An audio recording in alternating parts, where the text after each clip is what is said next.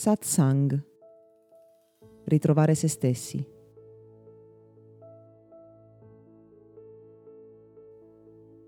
Che cosa ti guida nella vita? L'automatismo o la consapevolezza? Sei davvero presente alle tue azioni? Stai davvero scegliendo cos'è importante per te? Che cosa vuoi in questo momento? Ti stai davvero comportando seguendo il libero arbitrio? O stai semplicemente ripetendo quei comportamenti, quei pensieri, quegli schemi emotivi che ti hanno insegnato e che vanno avanti giorno dopo giorno in maniera completamente automatica?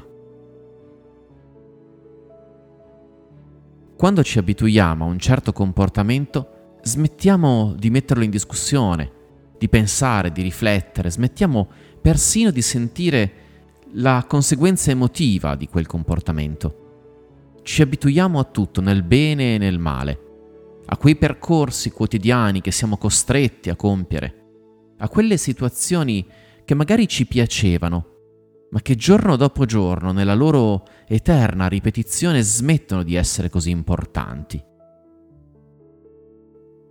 E allora molto spesso dico alle persone quanto sei consapevole nella strada che ti porta da casa al lavoro?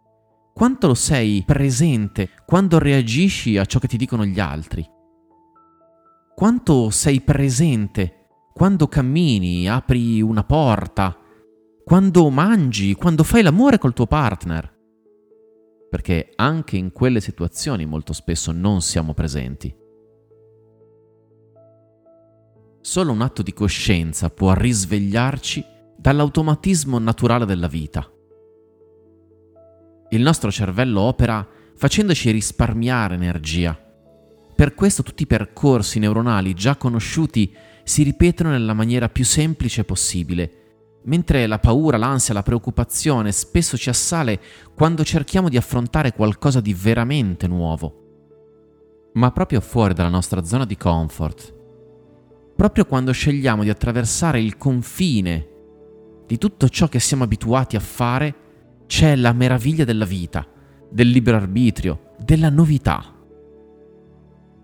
Prova semplicemente, mentre cammini o guidi verso il posto di lavoro domani mattina, ad alzare lo sguardo, a guardare da un'altra prospettiva, semplicemente. Anche senza cambiare ciò che fai, puoi scorgere qualcosa di straordinario intorno a te. Puoi scegliere di diventare consapevole, magari all'inizio mettendo un timer ogni 5 minuti, guardandoti le mani, guardando te stesso, guardando il luogo in cui ti trovi e rendendoti conto che tu ci sei, che la tua coscienza è presente in quell'istante, qualunque cosa stia succedendo. Con il tempo, quando si ripete questo esercizio, ciò che accade e che si cominciano a mettere in discussione quei comportamenti automatici che mettevamo in atto giorno dopo giorno. Spesso non accettiamo che siano gli altri a farcelo notare, ma quando nel silenzio della nostra mente, della nostra coscienza, ci accorgiamo che magari quel comportamento che ripetiamo ogni giorno non è così interessante, non ci fa star bene, non produce a lungo termine risultati positivi nella nostra esistenza, allora possiamo cominciare a metterlo in discussione. Spesso gli schemi comuni, sociali, culturali, ci portano a pensare che tutto deve rimanere così com'è, perché cambiare ci fa paura da una parte e dall'altra perché tutti, coloro che ci circondano, fanno la stessa cosa. Ma in realtà ognuno di noi è diverso dall'altro e abbiamo la possibilità di risvegliarci semplicemente per un atto della coscienza. Magari per un allarme che suona per un istante in cui ci possiamo guardare le mani e magari fare una domanda. In questo momento quanto sono cosciente di ciò che sto pensando, sentendo o facendo? Quanto è ciò che realmente voglio?